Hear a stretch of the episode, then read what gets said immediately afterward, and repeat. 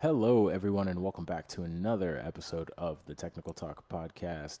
In this episode, we'll be recapping game one of the Lakers and Warriors series, a game in which the Los Angeles Lakers defeated the Golden State Warriors 117 to 112, and we'll also be getting you ready for the rest of the series.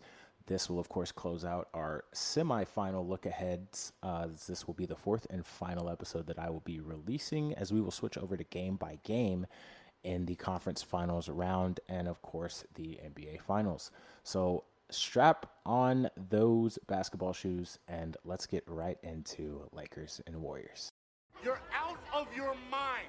There is no way that LeBron will ever be Jordan. Nobody will ever be Jordan, okay? Okay, LeBron's a better rebounder and passer. Will you let me finish? Can you can you let me finish? Call me when LeBron has six championships. Is that your only argument? It's the only argument I need, Sean!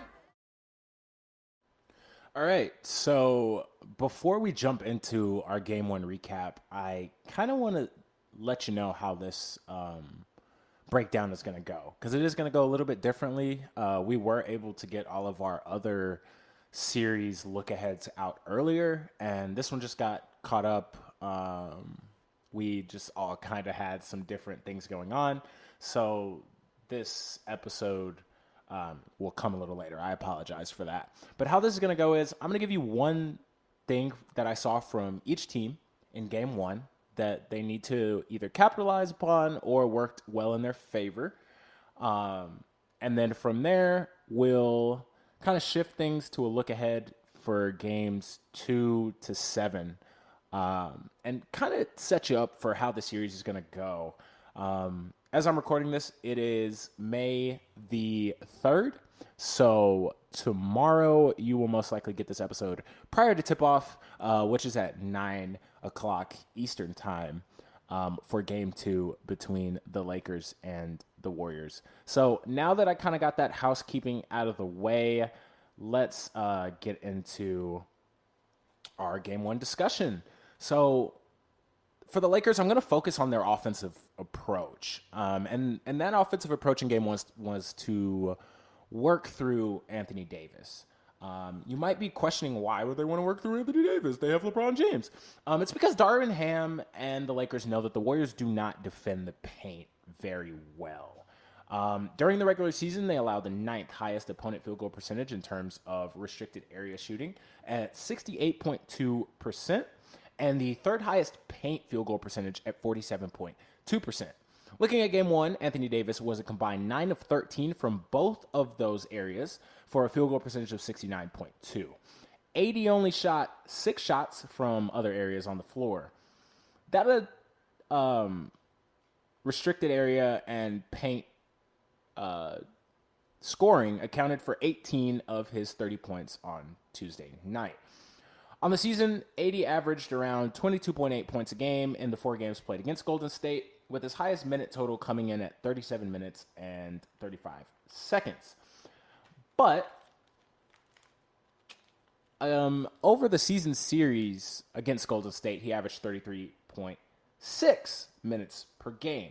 You might be wondering how this relates to game one. Um, well, Anthony Davis played 43 minutes and 50 seconds exactly in game one and considering that they only etched out a five point win, that probably indicates that the Lakers will have to make this a continuing thing. Um, something that, you know, I'm sure that they don't feel comfortable with, but, you know, in close games and close series like this, when you're trying to get to a conference finals, your players have got to step up, and your stars especially have got to step up and do what is necessary. As for Golden State and their game one performance, I am going to focus on their free throw attempts. Um, and the reason that I'm going to focus on this is because they only shot six free throws on the night. Yes, in 48 minutes, they only attempted six free throws. The Lakers in 48 minutes attempted 29. Why is this a problem? It's simple. If you recall, in the Warriors and Kings look ahead, we introduced to you the fact that the Warriors were 15 and 16 during the regular season when attempting 18 or less free throws.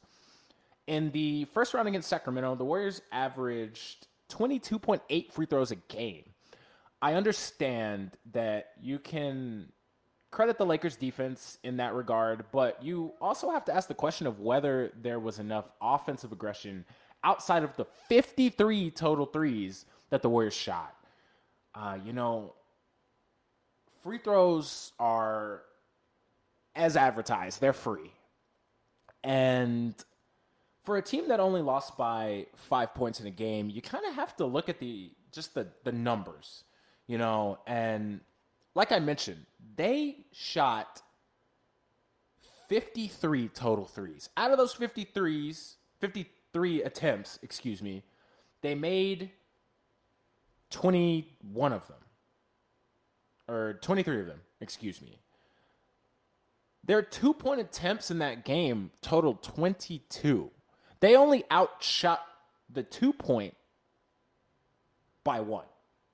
And so, you know, I understand that this is a team that lives and dies by the three. They've lived and died by the three for the last decade.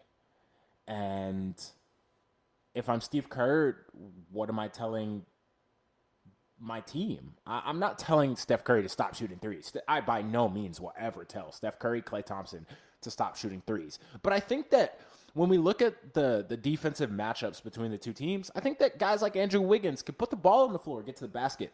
When Donte DiVincenzo comes in, put the ball on the floor, get it to the basket.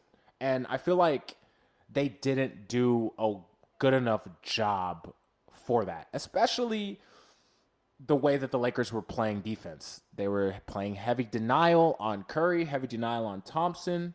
And, you know, when there's two guys that are being denied, that leaves three on three, you would assume, right? With two guys on the perimeter and one guy inside. If we're going five, if we're going four, box and one, if we're going four guys on the outside of the perimeter, one guy on the inside, that is the ideal setting that you would see. You'd see three guys that are covered um, with one being in the paint. And so with Anthony Davis covering Draymond Green, he would play a lot of heavy help defense. It was almost as if he wasn't scared that Draymond could cut or would even cut to attempt um, to get to the basket. That's one thing. I understand Draymond Green is not the focal point of the Warriors scoring outside of Stephen Curry and Klay Thompson, but Andrew Wiggins is. And so when you look at a third player to support them, that third player should not be outside of that three point line very long. Um, that's because the Warriors run a very heavy screen system. Um, Curry thrives coming off screens, and if you give him three inches of space, he's going to shoot the three, and he's probably going to make it. And so that was why they tried to eliminate any handoffs, any screens with a full front denial. But you know, when you're an NBA team, I expect you to be able to adjust, um, and that's just something that the Warriors didn't do in Game One. As for my look ahead for Game Two, which is tomorrow at um, nine o'clock Eastern Time. I'm gonna I'm gonna start with the Lakers again, and I'm gonna say LeBron and Anthony Davis minutes and overall health concerns are really gonna play a huge part in how the series is gonna play out. Um, I did some research, and Anthony Davis played that 43 minutes and 50 seconds in Game One. The most in his career to this point was December 25th, Christmas Day, 2015, ironically against the Golden State Warriors. He got 50 minutes locked. His most career playoff minutes also came against Golden State, uh, 46 minutes on April 23rd, 2015. So prior to game one, this guy hadn't played above really 43, 44 minutes um, in well over six, seven years. As for LeBron, we all know LeBron has played over his 40 minutes and six seconds multiple times in his career, as his career has been two decades. Um, but his most career playoff minutes was 53 back in 2006. If you remember during the regular season, the Lakers struggled um, with some durability of these two. You know, they're both somewhat prone to injury, as they both missed considerable time this season. And, you know, Darvin Ham and Los Angeles cannot afford any injuries to them at this point in the playoffs.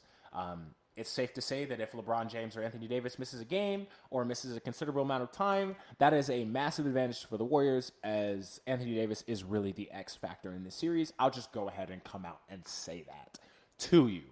Um, not only in terms of scoring, as he did have those 30 points, but the 23 rebounds that he grabbed is something that will significantly help the Lakers going forward.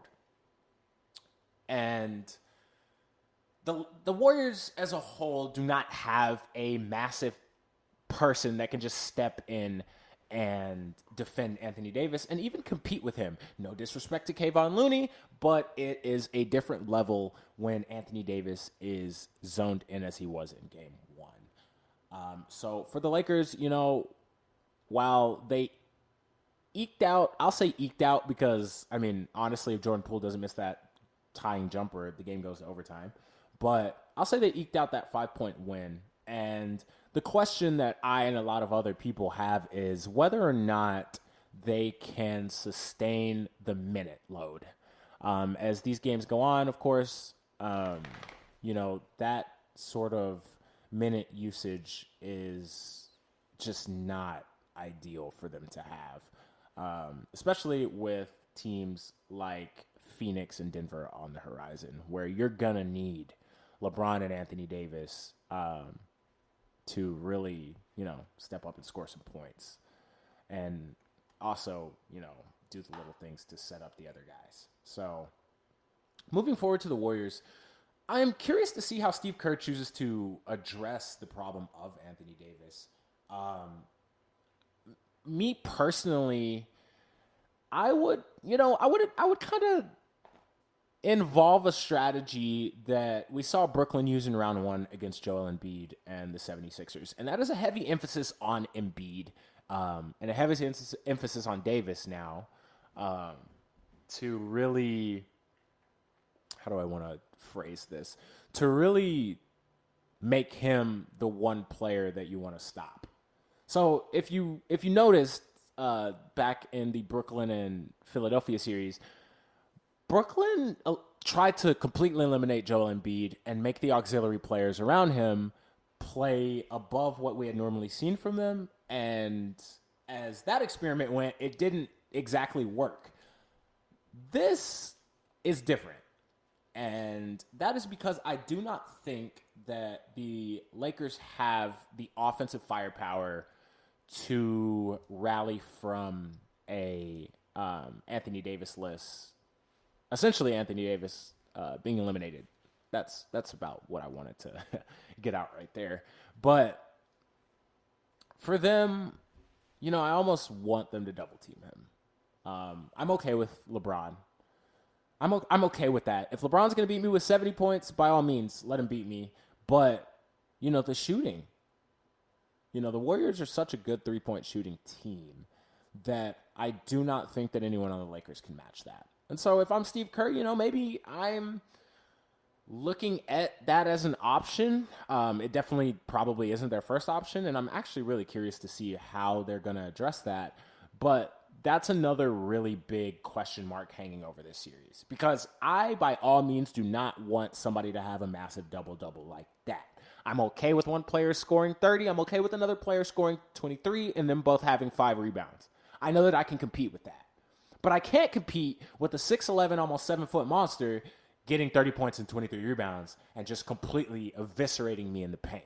So maybe that double team will open up some avenues for the Lakers, but again, I do not see them or envision them being able to compete with what Golden State has in Steph Curry and Klay Thompson. You know, as we wrap this episode up, this series is going to be fantastic. Um, I in no way envision a sweep or a gentleman's sweep. I think we're going six or seven games.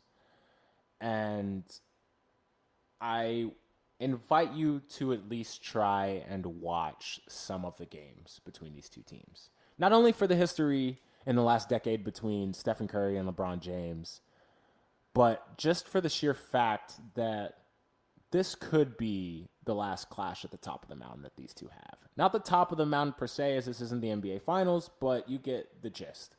Um, as the years go by, these two guys are getting older. Um, obviously, LeBron is a little bit ahead of Stephen Curry, but my dad always used to tell me if you have an opportunity to witness greatness, you sit down and witness greatness. And so over the next three games, four games, whatever it may be, I invite you to just take the time and enjoy greatness because these two have given us so many memorable battles over the last decade that you know you're to miss it when it's gone. That's going to do it for me on another fantastic episode of Technical Talk. I thank you so much again for listening and I hope that you're enjoying the playoffs. Moving forward, I'm really excited to get into some of our draft coverage uh, as we get into draft season, as we get into the lottery. Um, got a couple episodes coming out for that in between our conference final episodes, as the NBA draft lottery is in 13 days. But again, just thank you guys so much for listening. That's going to do it for me. Last but not least, enjoy.